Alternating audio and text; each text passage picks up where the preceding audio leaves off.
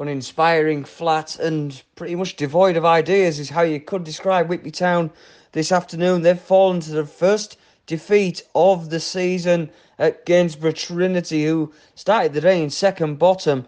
Whitby did have the first chance of the game. Brad Fewster was played in on the edge of the 18 yard box and got a shot away.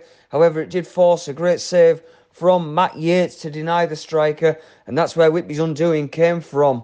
It was a poor corner from Whitby. Jake Hackett's delivery gave Gainsborough the chance to break.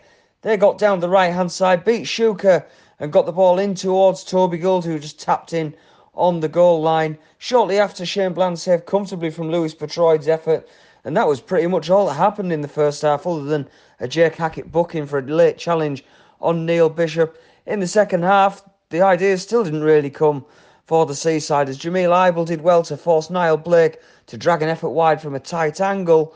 Um, Pretty Griffiths as well volleying over just from range. Shane Bland saved from a Joe Wilson effort too, while Nathan Dyer went close from range, but his shot was held by Matt Yates in the final minute of the game. So, a disappointing afternoon for Nathan Haslam and Lee Bullock. Whitby's poor record at Gainsborough Trinity continues, but they're back in action and looking to rectify that one on Monday when they face Morpeth Town at the Towbar Express Stadium at the Turnbull Ground. It's a three o'clock kickoff for that one on Bank Holiday Monday.